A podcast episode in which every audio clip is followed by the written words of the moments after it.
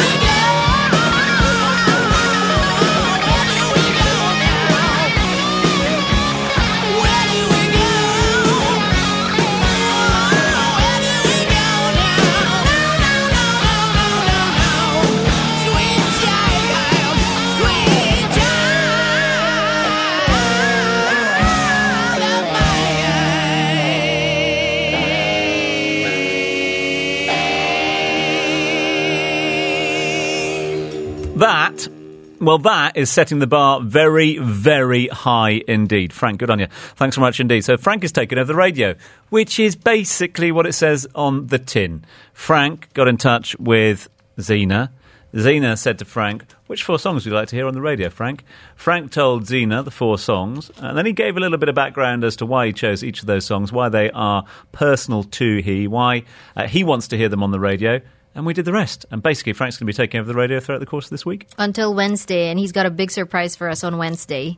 He's going to be playing a song that we've never heard before. Wow, look at that. Another first right here on the agenda and on Dubai Eye. This is Dubai Eye 103.8.